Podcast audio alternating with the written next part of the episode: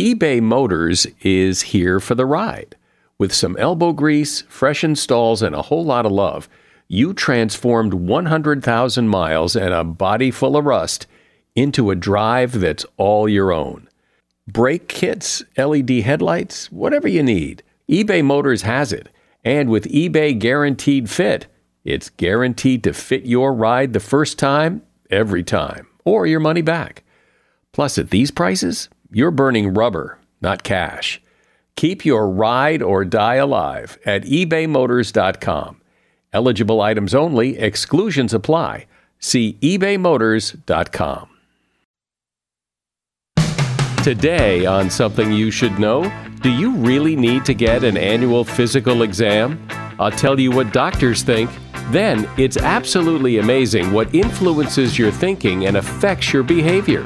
For example, if you want to make a good first impression, or when you meet somebody like your new neighbor, your new roommate, all you have to do is pay attention to them. You'll naturally imitate and mimic what they do, and they'll sense that at some unconscious level and actually like you more as a result. It's a sort of a natural way that people bond. Plus, some expert solutions to problems in your kitchen you haven't heard before and a fascinating phenomenon in business today called blitzscaling. So, if you look at companies like a Facebook or a Google or an Amazon, blitzscaling is the set of techniques that allowed them to become so big, so fast, and so important by prioritizing speed over efficiency in an environment of uncertainty. All this today on Something You Should Know. If you have to hire someone, what's the best way? Referrals? Well, maybe that could work. But just because somebody knows somebody who knows you doesn't necessarily mean they're qualified. Or you could pull out that file of random resumes that came in during the last six months. Maybe there's somebody in there. Maybe. Now, if you're hiring, you need Indeed. Indeed is your matching and hiring platform with over 350 million global monthly visitors, according to Indeed data and a matching engine that helps you find quality candidates fast. As a business owner, I've found that hiring the right people, well, there's just nothing more important. Don't leave it to chance or a referral or a random resume. Use Indeed. In the minute I've been talking to you, 23 hires were made on Indeed, according to Indeed data worldwide. Indeed's matching engine is constantly learning from your preferences. So the more you use Indeed, the better it gets. And listeners of this show will get a $75 sponsored job credit to get your jobs more visibility at indeed.com slash something. Just go to indeed.com slash something right now and support this show by saying you heard about Indeed on something you should know. Indeed.com slash something. Terms and conditions apply. Need to hire? Oh, you need Indeed. Something you should know. Fascinating intel, the world's top experts, and practical advice you can use in your life. Today, Something You Should Know with Mike Carruthers. Hi, welcome. Uh, here's a question uh, probably everyone has asked themselves, usually right around the time it's time to go in for your annual physical. And the question is Do I really need to get an annual physical? Well, actually, opinions are split on that question. In studies, people who have yearly physical exams saw no great benefit or increased longevity when compared to people who did not. Another problem is that there's no standard definition to what you get when you go for a physical. It's more likely dictated by what your insurance pays for, not necessarily what's in your best interest. Other doctors disagree. A yearly exam allows for a point of contact for people who don't pay a lot of attention to their health and might otherwise go years without seeing a doctor. Done correctly, a physical exam can also reduce fear and anxiety in people who tend to worry about their health. Just about everybody does agree that if you're under 40 and in good health and don't have a family history of serious disease, once every three years is probably fine. But if you are worried about it or think something might be wrong, you should always make that appointment and get that checkup. And that is something you should know. Have you ever stopped to think what guides your thinking? Why do you think the way you do and then do the things you do based on that thinking. The science behind this is really fascinating. And what's great is that when you understand why you think the way you do, you can use that knowledge to be a better thinker. John Bargh, spelled B A R G H, John, uh, John is a cognitive psychologist and he's one of the leading experts on the unconscious mind. He's a professor of psychology at Yale University and he is author of the book, Before You Know It The Unconscious Reasons We Do What We Do. Hey, John, so let's start by talking about the difference between the very conscious and deliberate thinking that I like to think I do. For example, I decide I'm going to go to the store, so I get in my car and go to the store. Uh, compare that kind of thinking to the thought process that you're talking about. Well, it's uh, certainly there's much of the time we do know what we're doing and it is a reasoned kind of process and we do intend to move our hand and then move our hand and that's certainly true. It's just not all the time. And there's a lot of it that uh, we think we know what we're doing but we're actually doing it for a different reason or we think we like something and not realizing the underlying reason why. Uh, for example our political attitudes can be moved around by uh, feelings of, of fear, of anxiety, uh, also feelings of safety. Uh, politicians know that, and people become more conservative if, uh, in their attitudes if they're threatened or, or made to feel afraid, and they become more liberal if they are made to feel uh, safe. And you can move these attitudes around just by these uh, making people feel temporarily safe or, or fearful. But does that apply to people who are very rooted in a political feeling or people who are kind of 50-50 wishy-washy? It's a temporary it's a temporary state. Uh, so it's certainly not that you change a person's mind forever by having them feel afraid right now. But um, people who are afraid as uh, four-year-olds, you show more fear to startle and things like that, uh, have more conservative attitudes when they're 23. So uh, there's actually differences in the in the size of the fear center of the brain, the amygdala, in conservatives and liberals.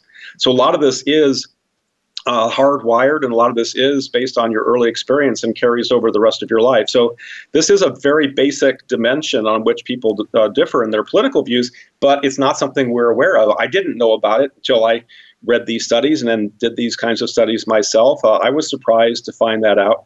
But it basically, what it shows is we've got these deep motivations and needs uh, for survival and safety, for reproduction, for cooperation, these kinds of things uh, and they're underlying what we do, and we think we're doing it for one reason when it actually is for a different reason. I had a, a guest on the podcast a while ago who talked about this idea that before you consciously decide to do something and then do it, your brain had decided before then already that you were going to do it. And, and I, have a, I have a hard time getting my head around that. How can you have decided to do something before you decided to do it? Yeah, that's that's also surprising, and that has been replicated in lots of different ways now. And uh, I think there's an, a way to understand it that makes it less mysterious, though, and that is our conscious choices and decisions come from somewhere. They're not out of the blue, and they're not out of a vacuum. They're they're not metaphysical. Uh, they actually are caused by our unconscious thinking. So, uh, and, and our conscious uh, experiences often cause unconscious processes and, and, and, effects to happen later on. So it's sort of a dynamic cycle. It's it's not really one or the other. It's that um, we have reasons for our conscious choices. The the, the key is uh, we actually do have mind control, and I actually do believe in free will in the sense that our conscious thinking and reasoning is causal. It does change things. So when we uh, have a, a, a, scary, bad experience and we and we uh, try to control our emotions by talking ourselves, say, well, you know, it could have been worse, and uh, other people have it worse off than we do, so it's not so bad after all. You know, that has an effect it actually does make us feel better and calm us down. And we can mentally transform situations like for a movie, a slasher movie, a scary Friday the 13th movie, and tell ourselves, you know, it's only a movie, it's only a movie. And actually, that works. It detaches ourselves and it, and, and dampens our emotions. And that's definitely uh, conscious. And so it's uh, our conscious thoughts and and, uh, and, and things we try to do consciously actually do work, and they have an effect on us. So that that is free will. So it sounds almost like there's two different things going on here. There's the, the debate between whether we have free will or we don't, but assuming that we do have free will, it isn't always conscious free will. It's sometimes you think you're doing something for some reason, but you're really you really don't know why you're doing it. Absolutely. Uh, uh, as an example of something that can pop in your mind that you didn't even realize, uh, I'm making a shopping list. I'm in the, the kitchen. I'm looking around to things I want to uh, that we need. I have to get at the store. And as I'm walking uh, out the door, I smell something, and oh yeah, we need cat litter. And that kind of thing uh, pops into my mind because I've got a goal of buying things we need for for uh, home, and something relevant comes in, catches you know that goal catches it, it catches the opportunity, and it affects me, and it affects you know what I'm going to do next.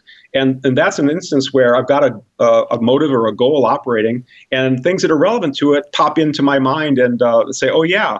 So I often tell this this is when I was writing this book. I wrote it a lot of it like six months, and uh, I was really into it. And I was writing a chapter almost every ten days when I really finally got down to writing. And uh, uh, what I would do is to um, when I finished one, I wouldn't just say, "Hey, great, I can take the rest of the day off and relax for a while." Um, I did that, but before I did it, I got the next chapter material out. What am I going to be doing tomorrow? What am I going to be thinking about tomorrow? And and and and trying to get that goal operating so that it would work on it, you know, while I was relaxing or doing something else. Uh, but also, if it, if I had ideas, you know, things that happened around me that I could use, you know, they would I'd catch those and I'd I'd, uh, I'd write those down and that kind of thing.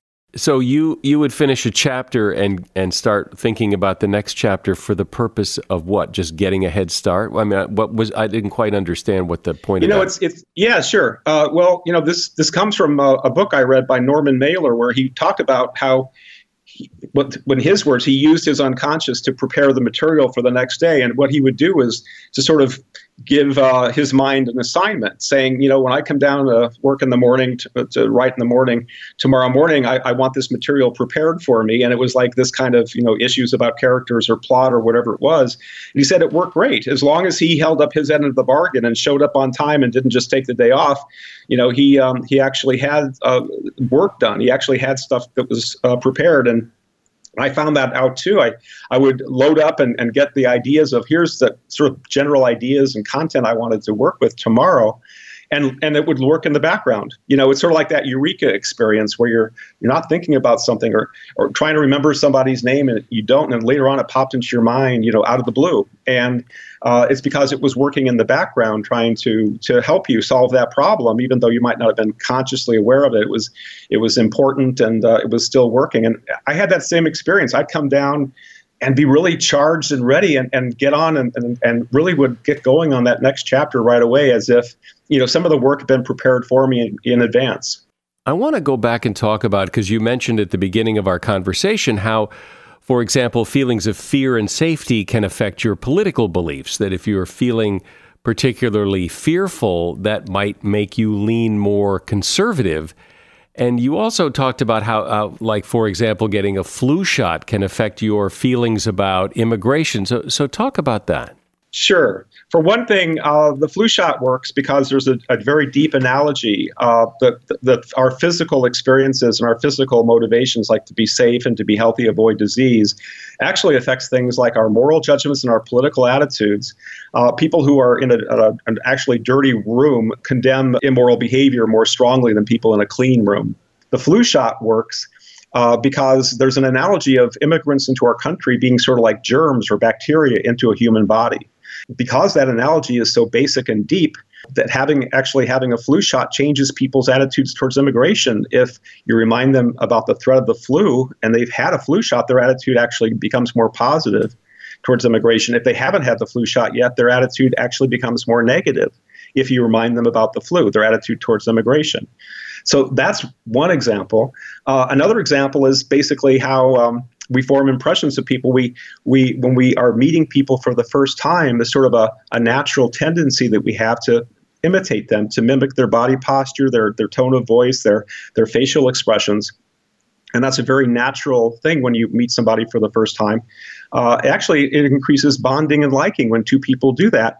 Uh, they actually like each other more. And so, one little life hack or trick that I tell people about is it's so easy. If you want to make a good first impression, or when you meet somebody like your new neighbor, your new roommate, your new colleague at work, whatever that is, all you have to do is pay attention to them. Just look at them because this mechanism is very natural that you'll naturally imitate and mimic what they do. And they'll sense that at some unconscious level and actually like you uh, more as a result. It's a sort of a natural way that people bond. And all you have to do is look at the person and pay attention to them, and all this nice stuff happens. John Bargh is my guest. He is a professor of psychology at Yale, and the book is Before You Know It The Unconscious Reasons We Do What We Do. A shout out to Claritin for supporting this episode and providing us with samples. You see, for as long as I can remember, I have had to deal with seasonal allergies stuffy nose, watery eyes, the whole deal. And the worst for me is it messes up my sleep.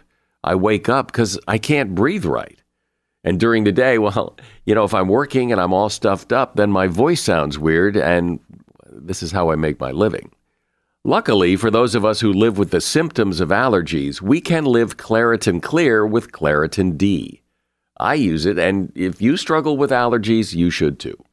Designed for serious allergy sufferers, Claritin D has two powerful ingredients in just one pill that relieve your allergy symptoms and decongest your nose so you can breathe better. I've been using Claritin D for years because, well, it just it takes care of the problem. Ready to live as if you don't have allergies?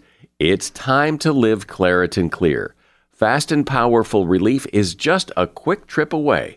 Find Claritin D at the pharmacy counter. Ask for Claritin D at your local pharmacy counter. You don't even need a prescription. Go to Claritin.com right now for a discount so you can live Claritin Clear. Use as directed. When you need mealtime inspiration, it's worth shopping Kroger, where you'll find over 30,000 mouthwatering choices that excite your inner foodie. And no matter what tasty choice you make, you'll enjoy our everyday low prices, plus extra ways to save, like digital coupons worth over $600 each week. You can also save up to $1 off per gallon at the pump with fuel points. More savings and more inspiring flavors make shopping Kroger worth it every time. Kroger, fresh for everyone. Fuel restrictions apply. So, John, when you talk about the flu shot and changing people's minds about immigration, or that feelings of fear make people more conservative, how much more? I mean, is this like just enough to move the needle in the laboratory, or are you making profound changes in the way people think? It's actually profound in the sense, but it's certainly temporary. So it's not uh, not at all like this attitude might be changed forever, and we would not be ethical if we did that to people. We don't uh, change people. We, we want to have them leave our study in the same way they came in. We don't want to have any permanent changes. So these usually are weaker effects that you might find in the real world. However, you ask people what their attitudes on social issues are, for example. And this is uh, same sex marriage or marijuana legalization or abortion, whatever the, the ones that are hot topics in the political world of the day.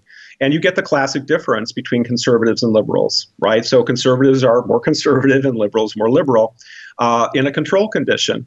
But those same people randomly assigned to a condition where they are made to feel physically safe through a very nice imagination exercise where the genie gives you a superpower that makes you immune from any kind of physical harm, like Superman with bullets bouncing off of you. Those conservatives now are identical to liberals. It moves the difference to they're equal now. So that's a pretty big difference. In other words, if you want to say it in a, in a, a catchy way, you've turned conservatives temporarily into liberals.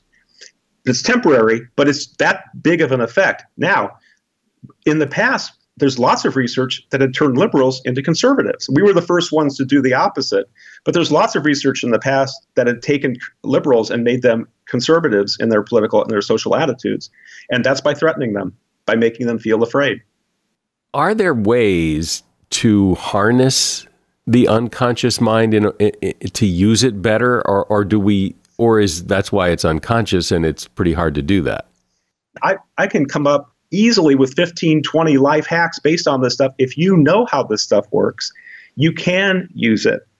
that just looking at the other person increasing bonding and friendship between people is a very easy one that, that comes right out of, of the research on, on this natural imitation that we do and how it affects people liking for us. But another one is the natural bond that uh, can form between parent and child and parent and the infant. And it's totally based on the fact that infants equate the warmth they feel physically with trusting the person who's giving them that warmth. Hugging, holding your child next to you as mothers do during breastfeeding, that tells the little tiny infant who doesn't know anything else that they can trust you. And it's a very easy way to use that primitive link that in the child's mind between sensations and feelings of physical warmth and social warmth in the sense of trusting you've got my back you're my caretaker i can trust you. And that is an easy thing to exploit. It's a very easy thing to keep hugging and holding and keeping warm your little infant because studies have shown that the attachment and bonding between an infant and their mother this is stuff done in the 70s they do it now with fathers too but to the extent that you're attached and securely attached to your mother age one predicts all sorts of life outcomes in grade school high school and you have less breakups when you're in your 20s all these things pay off the rest of the child's life and all you need to do is hug and keep that child and let them experience the physical warmth next to your body. Does that also work hugging other adults in adulthood? It's sort of already set by then, but I think it would. I mean, we, we did studies with just physical warmth in, in the sense of uh, having holding briefly a cup of hot coffee versus a cup of iced coffee, and people feel more warmly towards another person afterwards if they've just briefly held the hot coffee instead of the the iced coffee. Uh, there's therapies now that they've developed based on that link between physical and social warmth. They they use it in, in hospitals with clinically depressed people, giving them uh, a 15 minute um, heat lamp treatment, right? And and these are very, very depressed people in the hospital.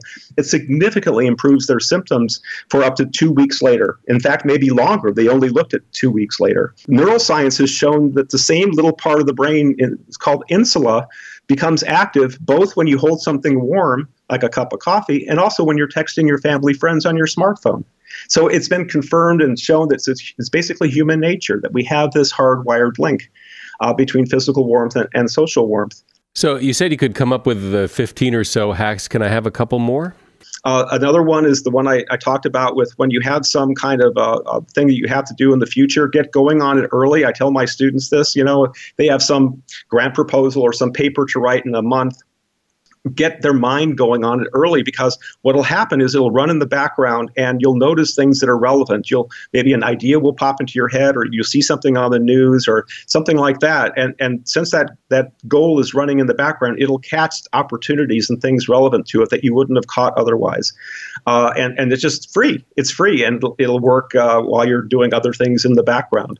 The warmth thing is fantastic for parents and uh, just the, the idea of um, you know increasing bonding and all that be careful. Uh, basically, uh, uh, what happens to your goals when you have power over somebody, when you're in powerful situations, power activates your important goals. And if you do have power, you have to be careful what you wish for because that might uh, affect your behavior, might do things that you normally wouldn't do. Uh, and so, oftentimes, a person can be in a position of power over somebody else and do things you know, um, as we've seen in so many cases, the Matt Lauers and the Harvey Weinsteins and so forth, you know, where their their um, power over somebody influences their behavior. In our normal life, often, you know, we might be in a situation where we have this kind of power, and we just have to be a little more careful about you know using it wisely and using it for the other person's best interest, not just our own. It, it sort of tends to make us more selfish and focused on our own goals at the expense of the other person.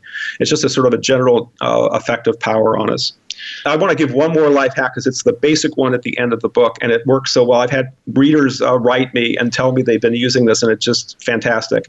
And this is the idea of uh, implementation intentions. And all that means is when you really want to get something done, you specify to yourself the when, where, and how you're going to do it.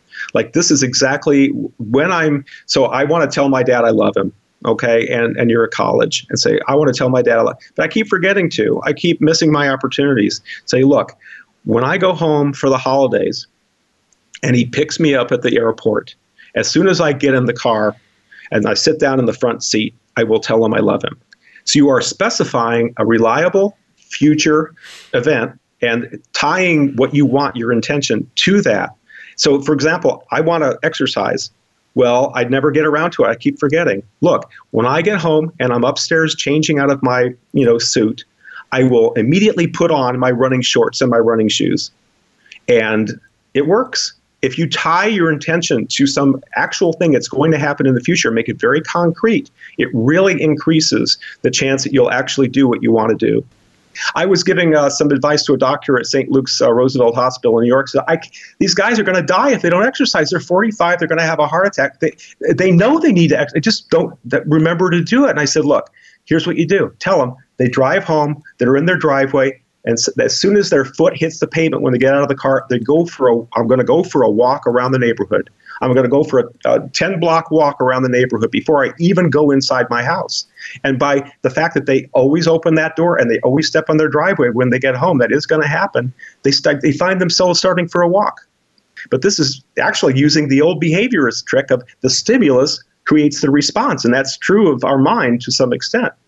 Well, it's certainly interesting to hear how complicated the mind, the human mind is, but also how you can use what we know to your advantage when you understand how it all works. Dr. John Bargh has been my guest. He is a professor of psychology at Yale University and author of the book Before You Know It The Unconscious Reasons We Do What We Do. There's a link to his book in the show notes. Thank you, John. Okay, thanks, Mike. As a listener to something you should know, I can only assume that you are someone who likes to learn about new and interesting things and bring more knowledge to work for you in your everyday life. I mean, that's kind of what something you should know is all about. And so I want to invite you to listen to another podcast called TED Talks Daily. Now, you know about TED Talks, right? Many of the guests on Something You Should Know have done TED Talks. Well, you see, TED Talks Daily is a podcast that brings you a new TED Talk every weekday in less than 15 minutes. Join host Elise Hu. She goes beyond the headlines so you can hear about the big ideas shaping our future. Learn about things like sustainable fashion, embracing your entrepreneurial spirit, the future of robotics, and so much more. Like I said, if you like this podcast, something you should know? I'm pretty sure you're going to like TED Talks Daily. And you get TED Talks Daily wherever you get your podcasts. Perhaps you've noticed something really interesting in business today. A lot of companies that you're very familiar with have gotten very big and dominant very quickly. Facebook is a good example, Google, Netflix. This phenomenon has been identified and given a name by two guys, Reid Hoffman and Chris Yeh. Reid is co founder of LinkedIn, and his co author, Chris, is also an entrepreneur. And Chris joins me to talk about this phenomenon. It's called blitzscaling and why it's so important to understand. And blitzscaling is also the name of his book. Hey, Chris, welcome to Something You Should Know. It's great to be here, Michael. Thank you so much. So, what in a nutshell, to start off here, what in a nutshell is blitzscaling? The simple definition of blitzscaling is it's the pursuit of rapid growth by prioritizing speed over efficiency in an environment of uncertainty. I think pretty much every business person is interested in rapid growth. There's very few people who say, you know what, I want to stagnate and go out of business. But it's the other part that really gets people's attention because the notion of prioritizing speed over efficiency, especially in an environment of uncertainty, goes against conventional business wisdom. But the reason we believe blitzscaling is important is we believe that blitzscaling is the technique that allows modern companies to rise and achieve market defining size quicker, faster, and more enduringly than ever before. So if you look at companies like a Facebook or a Google or an Amazon, blitzscaling is the set of techniques that allowed them to become so big, so fast, and so important. Because they did what? What what did they do differently than a more traditional company did that makes it blitz scaling? So what's happened in today's world is we're all hyper connected. We can use our phone to connect with any other person in the world. That's unprecedented. And what that's done is that's made more and more markets global. And it means that more and more markets are what we call Glengarry Glen Ross markets. Do you remember that old movie from I think the 1980s? Jack Lemmon, Alec Baldwin, Al Pacino, amazing amazing movie. And in it, Alec Baldwin gives a very famous speech, and it's a speech that wasn't in the original play. And it's a speech that he gives to the salesman and he tells them first prize. Do you remember what first prize was in that speech? It was a Cadillac Eldorado. And second prize was a set of steak knives. And third prize was you're fired. If you look at consumer social networking, which company has won the first prize there? Yeah, Facebook. So, who would be second prize? Who would be the steak knives? Maybe Twitter, maybe LinkedIn. Yeah. Well, obviously, Facebook is this enormously valuable $500 billion company. And being first prize is just so radically different from being second prize or third prize that it's worth almost any risk, worth almost any price to win it. And so when we think about blitzscaling, people say, wow, blitzscaling sounds really risky. Our answer is, you know, sometimes the greatest risk is not taking enough because the entire objective is to be the winner in a Glengarry Glen Ross market. Okay, but still, what what did they do? What did Google do and Amazon do and Facebook and, and Netflix? What is it that they did differently than a traditional company that made them so successful, that made them blitzscalers? Well, here's a classic example. And I'll use Google because it's something that a lot of people have forgotten now, but it's really something interesting if you look back on it. In the year 2002, Google was still a privately traded, uh, privately held startup. And they did a deal that they announced with AOL in May of 2002. Google had just started its AdWords product, so selling the little text ads next to its search results. And they did a deal with AOL to power AOL search engine and to sell ads against that search inventory. Now, here were the terms of the deal Google was going to take 15% of the revenues, and AOL was going to take 85%. So this was very inefficient because if you looked at the online advertising market at that point in time, most of the time the advertising network, the people selling the ads, would take 30, maybe 40% of the revenue. And Google wasn't just selling the ads, they were actually powering the search results as well. So they're giving AOL a very good deal. In addition, the deal guaranteed AOL $150 million a year. Now, at that point in time, Google had about $15 million in the bank, so about one tenth of that. And their revenues the previous year, 2001, were just $19 million. Now, picture this. You've just come off a year of great growth. You generated 19 million in revenues, you have 15 million in the bank, and you go to your board of directors and you say, "Guess what? We've got this great deal. We're committing 150 million dollars a year, and it's going to be fantastic." You've been a business person. How do you think people would react to that? It makes no sense because it's relying on so much hope. Exactly. It's insane. It's inefficient. It's risky. It's uncertain. And of course, that ended up being one of the deals that helped make Google what it is today. In fact, they did do that deal and the year after that, Google's revenues exceeded 300 million. Now remember, that was the 15%. So they were paying AOL a billion dollars a year in revenue share. And Google rode that deal to much greater volumes, which allowed them to improve their AdWords product.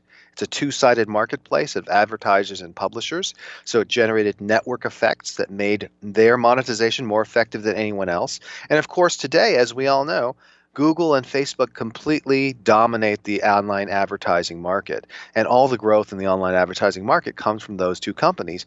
And Google's share of that can all be traced back to that one completely insane deal with AOL in 2002. Okay, and so that's an example of something. That's an example of a strategy. But what's the strategy? What made them come to that conclusion that this would be a good deal for Google? So the key question you ask yourself is how can I possibly go faster and get bigger?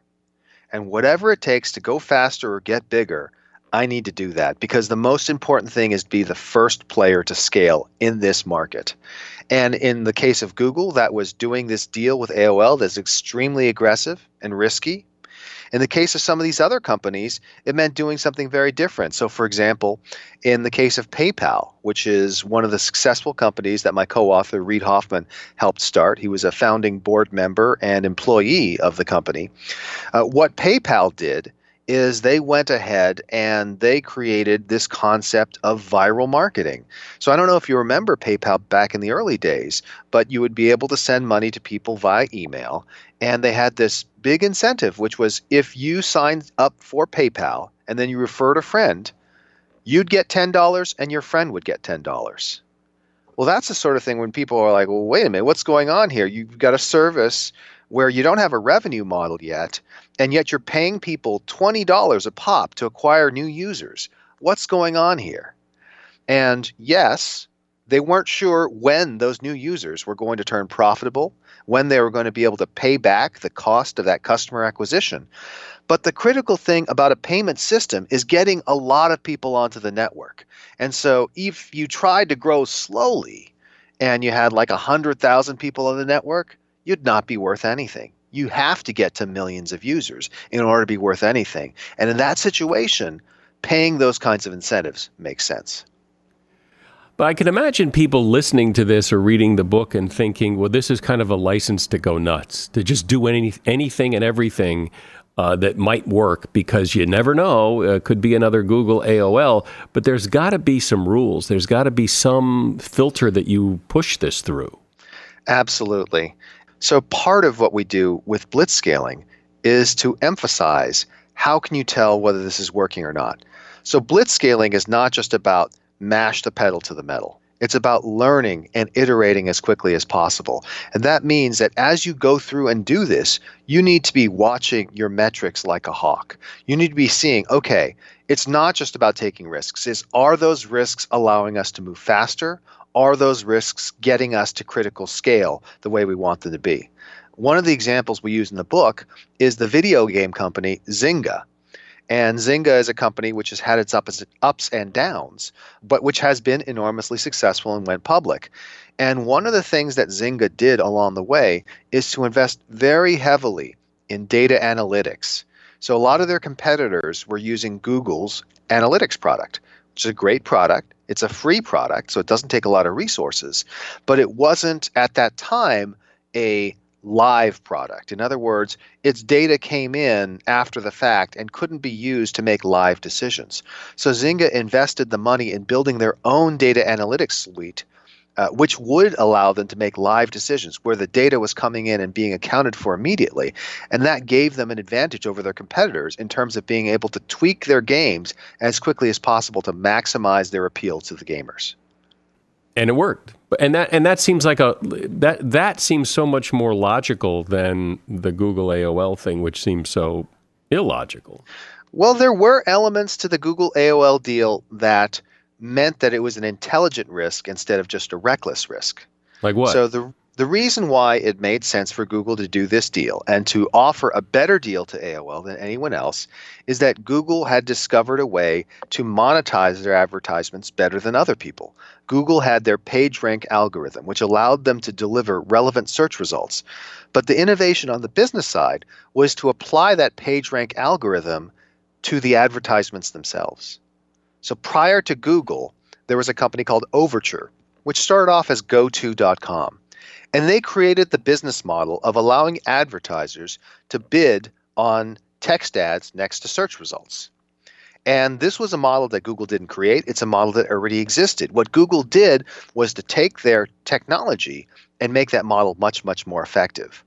Overture simply allowed people to bid, and whoever was the highest bidder, their ads would be shown. Google allowed people to bid as well, but Google also took into account the relevance of the advertisement to the particular user who was looking at the advertisement. And so they were able to not just award the advertising slot to the highest bidder, but to the person who would generate the most revenue for Google. And the more ads that they would show to the individual users, the more ads they would show against the keywords, the better they would refine those algorithms. So as all that volume was being pumped through the Google system, they were getting better and better and better at selling those ads for larger amounts of money and getting people to click on them. And that meant that very quickly, thanks to that volume that AOL supplied, Google had built an insurmountable lead in monetization over their competitors. Do you think this blitzscaling idea is only teachable by looking back? In other words, you, you have given some great examples of you know uh, of Google and AOL and and the other th- things you've said because you're looking back at what happened. But can you use what you know and look ahead and predict this is going to work probably and this isn't? As a matter of fact, we do make a number of predictions. So, for example, one of the main predictions we make, and it remains to be seen whether we're correct or not, is that food delivery services like DoorDash are not actually blitzscalable. That there aren't enough network effects or long term competitive advantages because every restaurant will work with anyone else and users have no particular loyalty to one app or another. So the, and yet, investors have invested hundreds of millions of dollars into these applications. Who's right? Are those investors right, or are we right? Well, you know what? We're going to look back on this in five years, and hopefully, we'll know the answer. Well, wouldn't couldn't you say the same thing about Uber and Lyft? I mean, I, I don't care who picks me up uh, as long as I get there. Uh, I don't have any particular loyalty to either one. Yes, this is one of the interesting things about Uber and Lyft, and it gets into a nuance around network effects. So, what is absolutely true is that there are strong network effects around a ride hailing service because you need to have liquidity. When you or I are at the airport, we want that car to come right away. And so, the most liquid player, the one who has the most drivers available, is going to have a significant advantage. And for a long time, Uber had that advantage. However, at some point, the delta between the two is small enough that it doesn't make a difference. So if Uber can get me a car in two minutes and Lyft is smaller and it takes them three minutes to get me a car, I really don't care that much, especially if I feel like I'm better off supporting Lyft than Uber.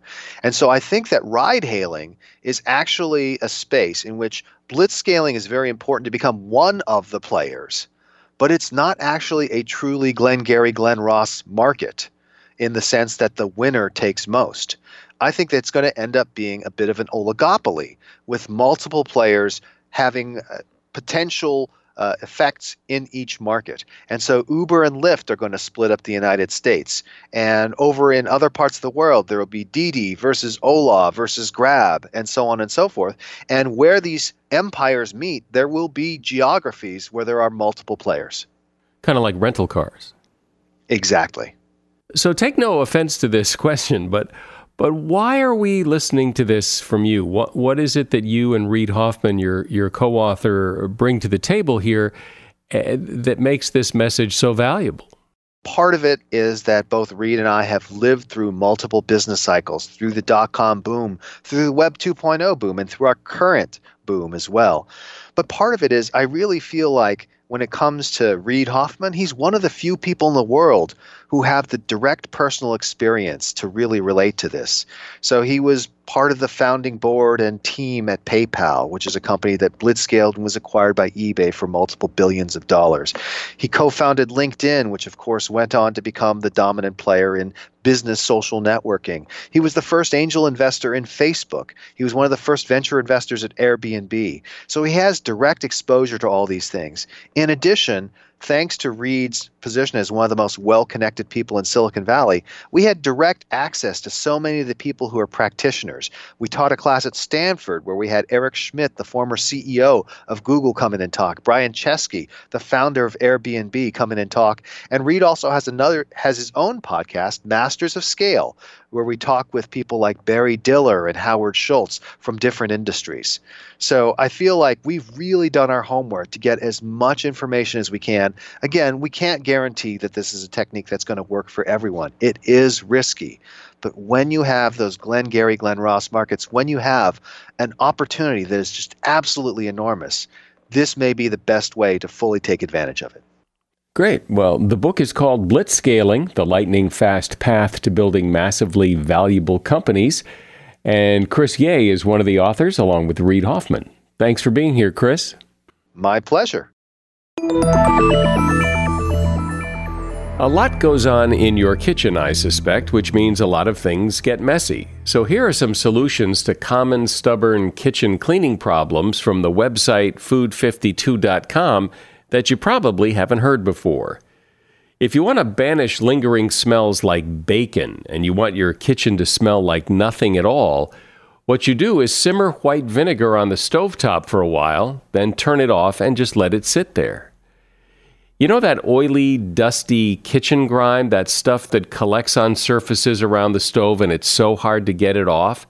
Try a microfiber cloth dipped in very hot water. The heat melts the oil and it comes right off. Frequent redipping is necessary. If you have burnt on spills around oven burners, use Easy Off Oven Cleaner. It works really well. If you have a fruit fly problem in your kitchen, Put two lemon halves in your oven and leave the door slightly open. After a few hours or overnight, close the door, turn on the broiler, then let everything cool, toss out the lemons, and wipe out all the dead fruit flies off the bottom of the oven. If you want to get your white sink white again, sprinkle baking soda around the sink and then rub it with half a lemon.